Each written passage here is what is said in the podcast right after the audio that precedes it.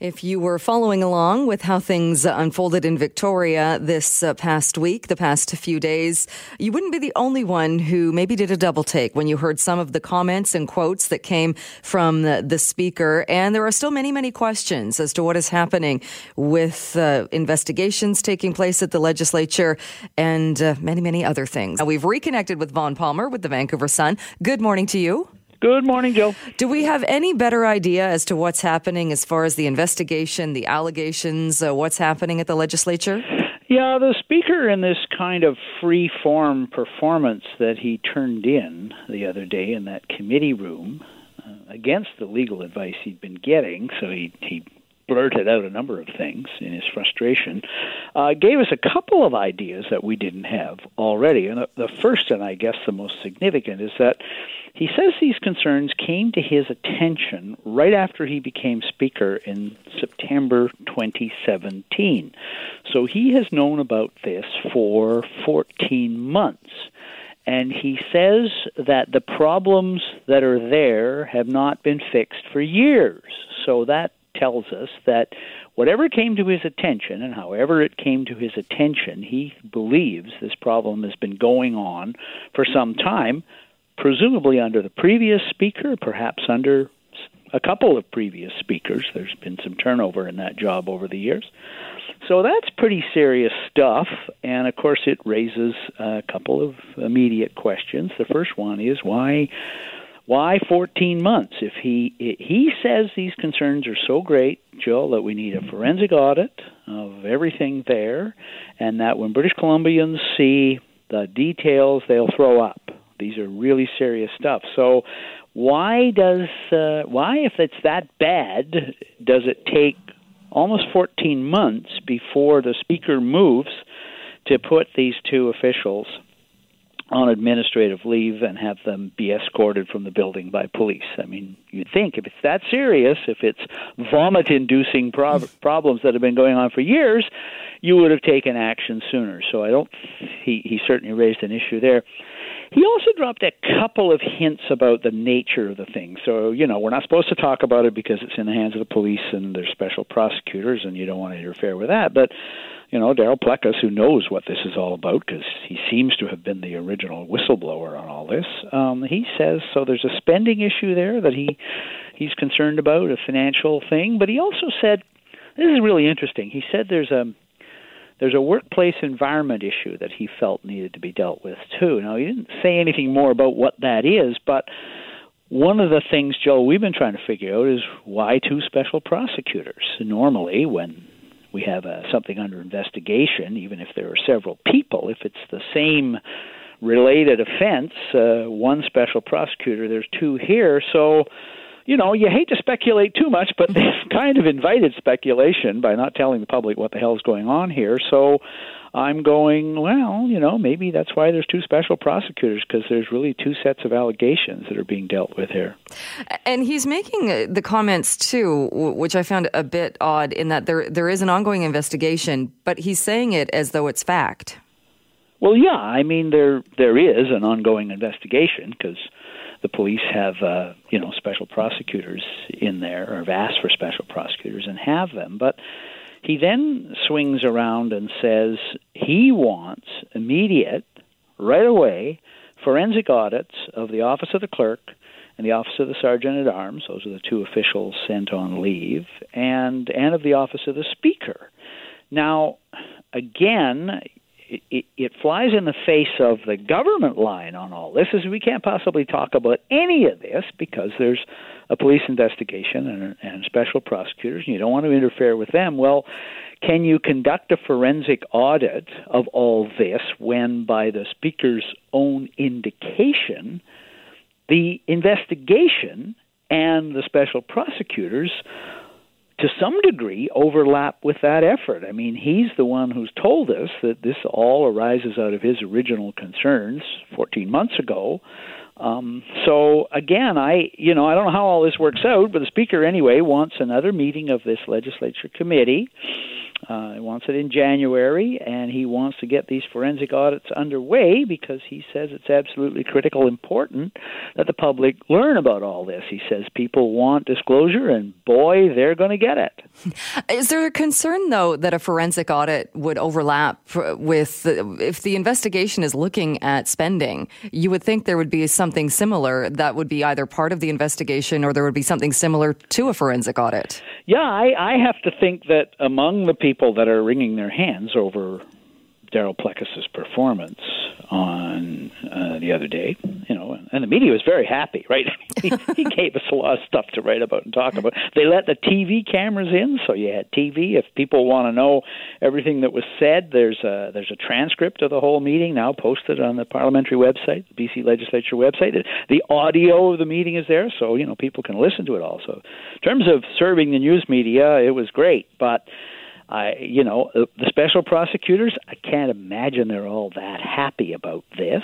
Uh, the government House leader, Mike Farnworth, was in the room, and he kept trying to remind the speaker that you're not supposed to be talking about this stuff. He kept interrupting to say that. Got nowhere. The speaker kind of went, "Yeah, yeah, yeah, yeah," but I got a few more things to say, and then he said them. And meanwhile, the speaker's new special advisor, former Attorney General, former Judge Wally Oppal's in the room, and I gather from my colleagues who were sitting next to him that uh, he's kind of rolling his eyes and throwing up his hands in despair as well, because of course his first piece of evidence uh, uh of advice that he gave to the speaker was shut up, mm.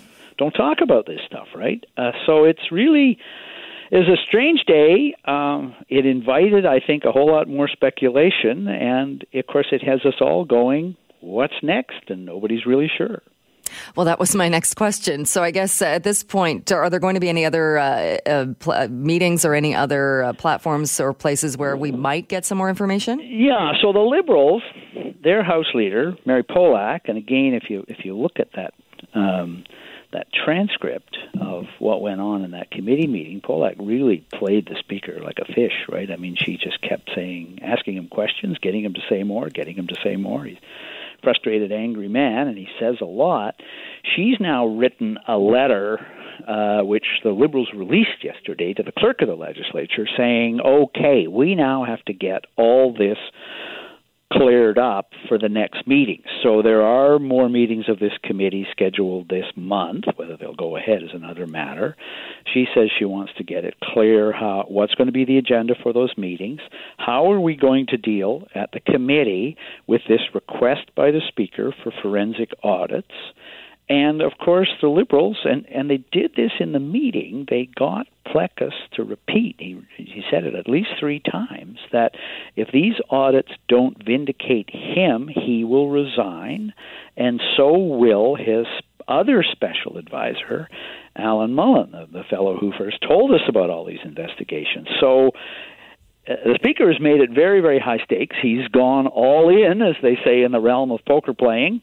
Um, so the Liberals are now trying to get the agenda clear for these next meetings because um, obviously they want they want all this adopted and written in stone. Uh, not very happy with the speaker, but they also would like to get all this aired out. He says he wants the public to know what's going on, and they're saying, okay, let's get it all uh, signed, sealed, and delivered and happening. I have to think behind the scenes, Jill, that the New Democrats who don't want this happening, they need Daryl Plecas to remain a speaker. They do not want him to resign, and they are concerned about how this might interfere with the police investigation. I have to think the New Democrats are trying to figure out some way to shut all this down. So uh, there's a, more shoes to drop in this drama. Definitely. We will wait for the shoes to drop uh, within the next uh, days, weeks. Who knows? Vaughn, thank you so much. Great to chat with you. Okay.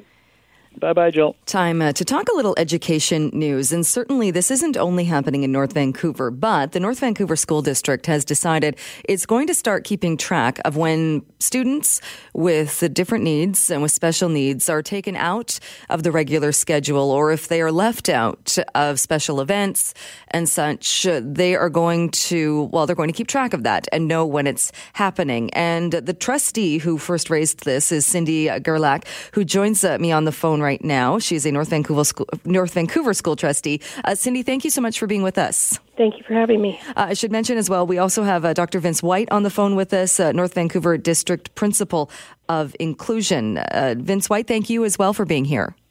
Uh, good morning, Jill. Hello, Cyndi. Good morning.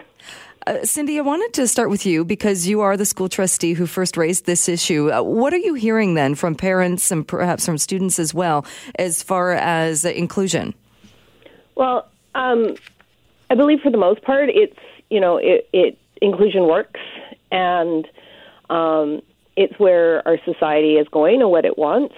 I think what happens is, um, you know, there is periodically I hear uh, from parents where you know there may be um, they've been asked to have a longer transition um, into school or um, they've been uh, told they can't attend a particular event for whatever reason and when BC Ed Access started to uh, survey parents, I thought it would be a good time for our district to uh, to take data and to actually see um, if this is a trend that is happening in our district.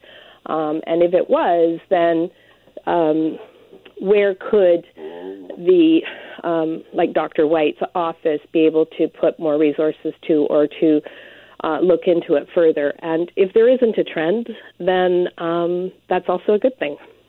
Uh, and so, Dr. White, I'll bring you in on this as well. And uh, what, what could your office do, or what information is your office looking for?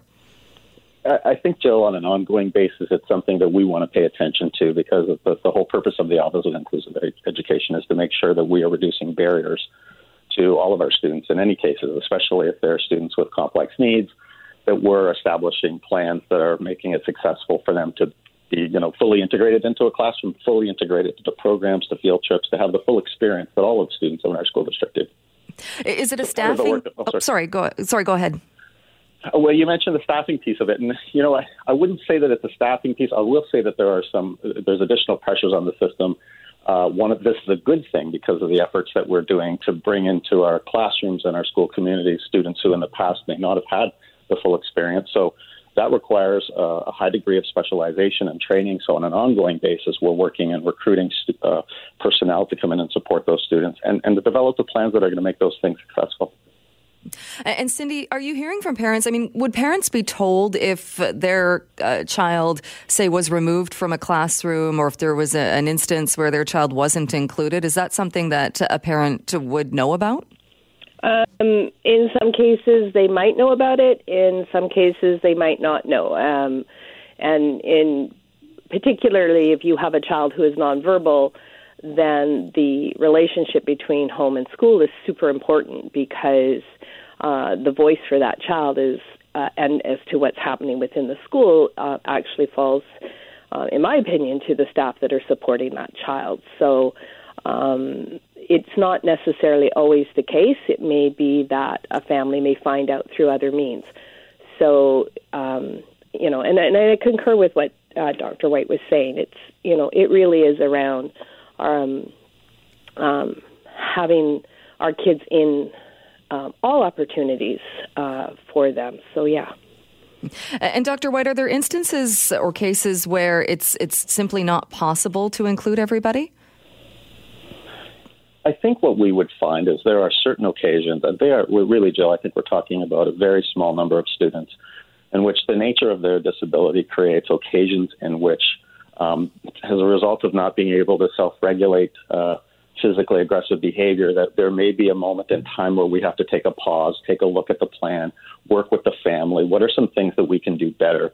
If uh, and, and as I said, I really want to emphasize that this is a very few students that those occasions occur, and that pause is really meant only to be uh, in the effort of thinking about how can we do things better. And in those instances, we do reach out to families and we want to say to them, let's work in partnership to develop the kind of understanding so that we know that this child can be fully in, in, included into their classroom and those other events that are taking place at the school.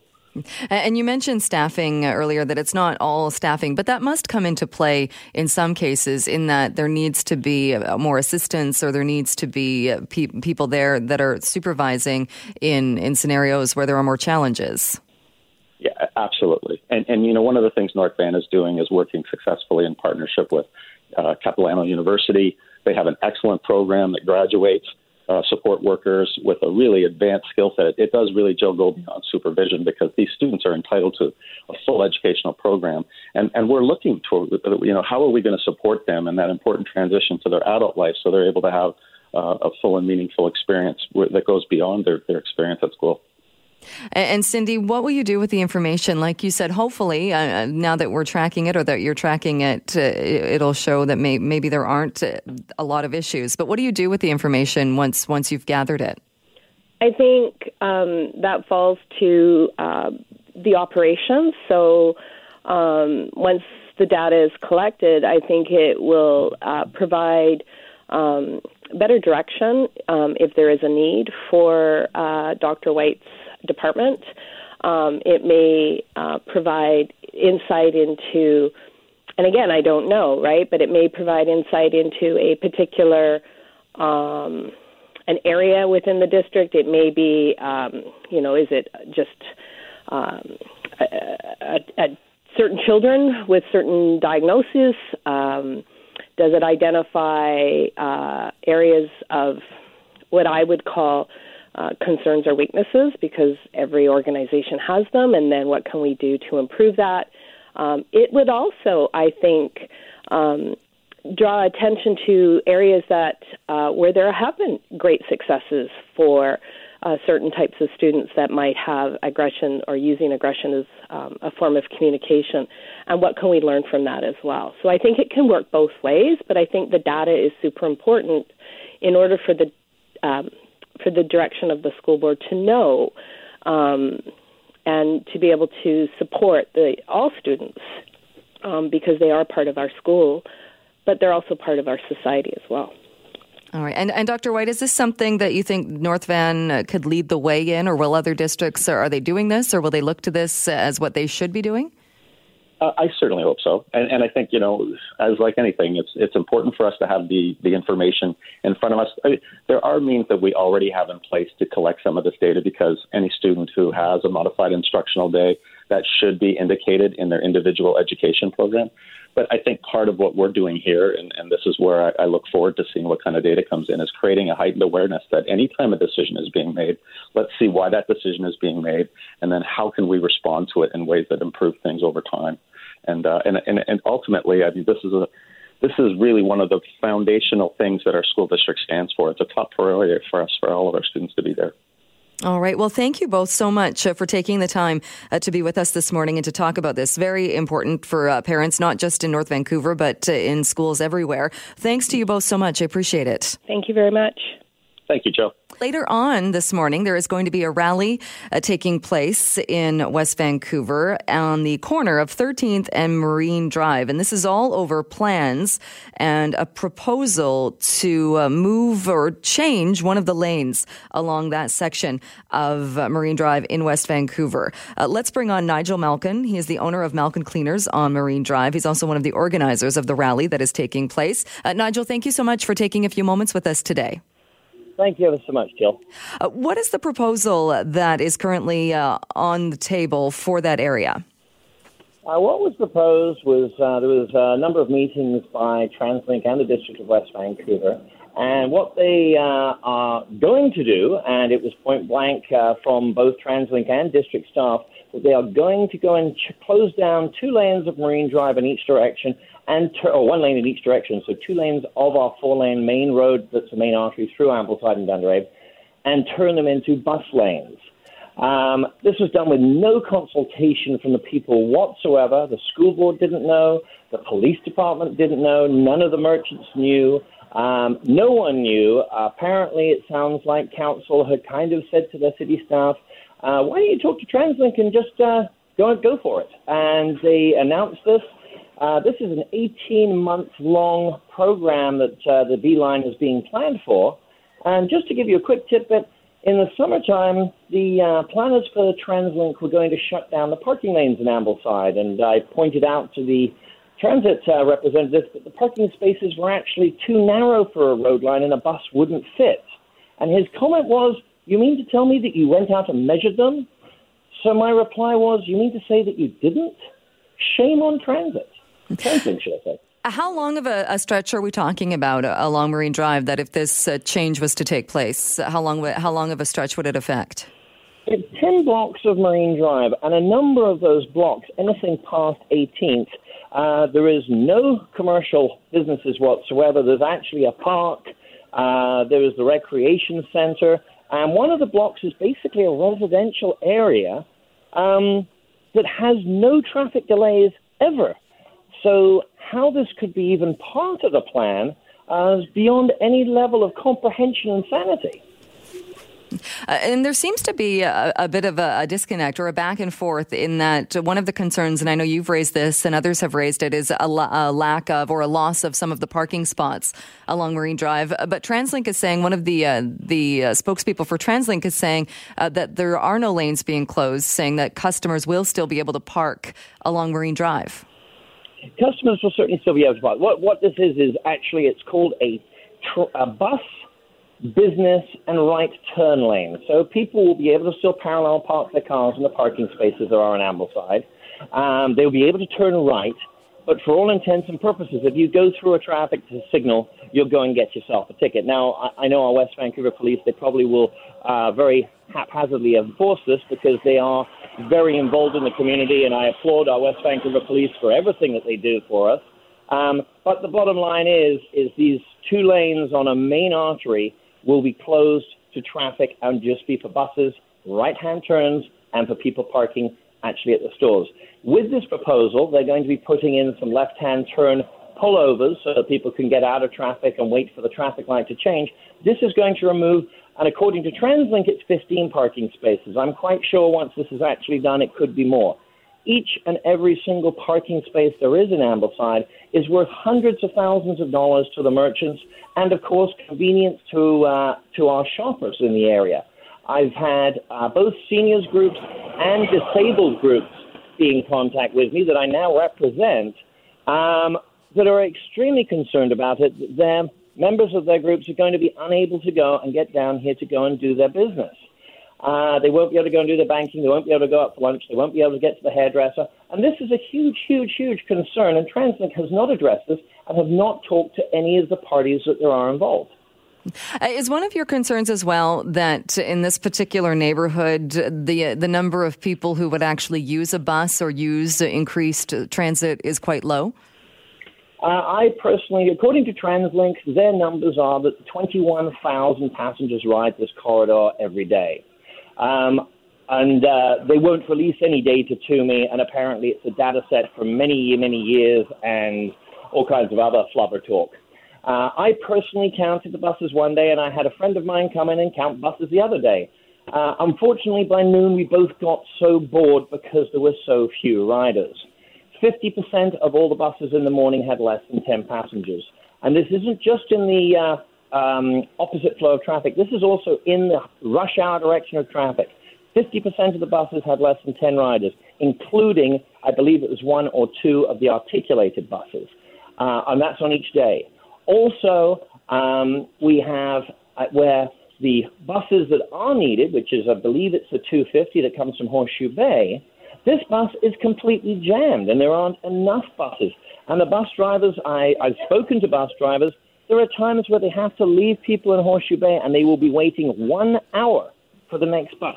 This is not providing service that the people need.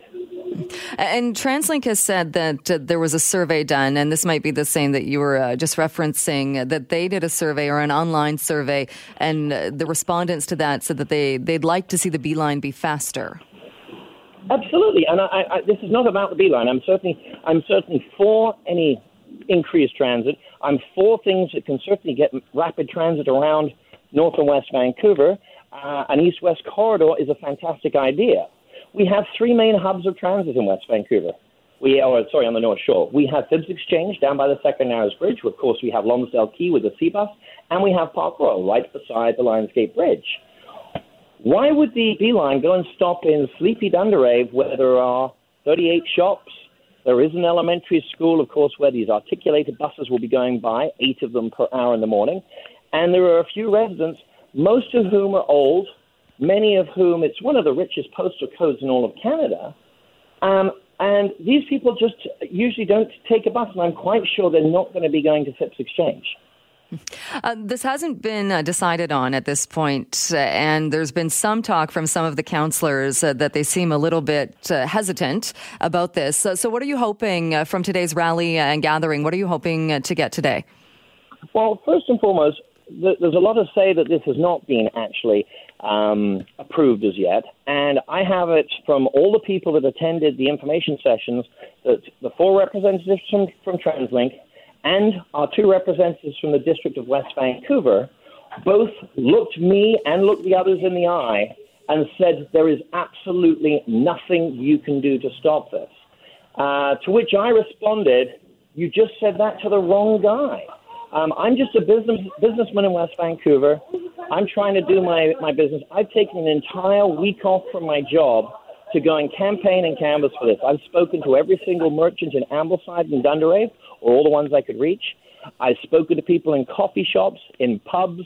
I've shaken hands with well over a thousand people. Out of the 1,000 plus people I've spoken to in person, let alone the people I've spoken to on the phone, on Facebook, and via email, not one person thinks that this the lane closures here are a good idea. Um, and most people also don't even think that the B-Line should go to Dundarave. It should just go to Park Royal, turn around and head straight on back to Phibbs Exchange. Uh, this is going to be 15 minutes of the route that will be dropping off five or 10 people at best. All right. Any idea how many people uh, you're expecting to be at the gathering today? I have absolutely no idea, but I will say that the, the, the municipality, or the residents of West Vancouver, are very upset. I'm, I would I would hope that we are going to have hundreds. Uh, there may be as many as a thousand. I, uh, it, it, has been a non-stop barrage of phone calls.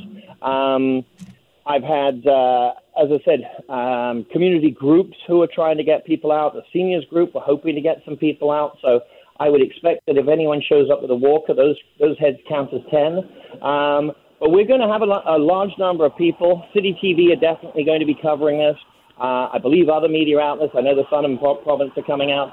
Um, so hopefully it's going to be a really good event. We're going to go and show the district and TransLink that uh, the residents of West Vancouver are not going to go and listen to their agenda. We want transit that's good for the people of West Vancouver. We also want transit that's going to also be good for the people that are from the Sunshine Coast and uh, Vancouver Island that come to Horseshoe Bay and arrive at that hub.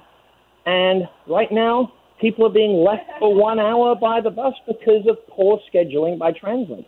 And just so that you know, West Vancouver Transit is governed, or, or the, their paychecks come from West Vancouver, but the schedule is, is dedicated by TransLink. And these people are not coming to West Vancouver. They're certainly not talking to the drivers of West Vancouver's buses. And how do they have a proper pulse on the community? We do. All right, Nigel, we will leave it there, and uh, I'm sure we will catch up with you uh, at the rally today. Thank you so much for taking some time this morning. Thank you so much, Jill, and have yourself a great day. And everybody, please remember, 10:30 in the morning, northwest corner of 13th and Marine Drive. I don't want to be standing a microphone there all by myself, shivering. Please come down, dress up warm. I think we've got coffee for everyone. Come on down, let's have some fun. It's not some kind of nasty rally. We just want to go and take back our roads.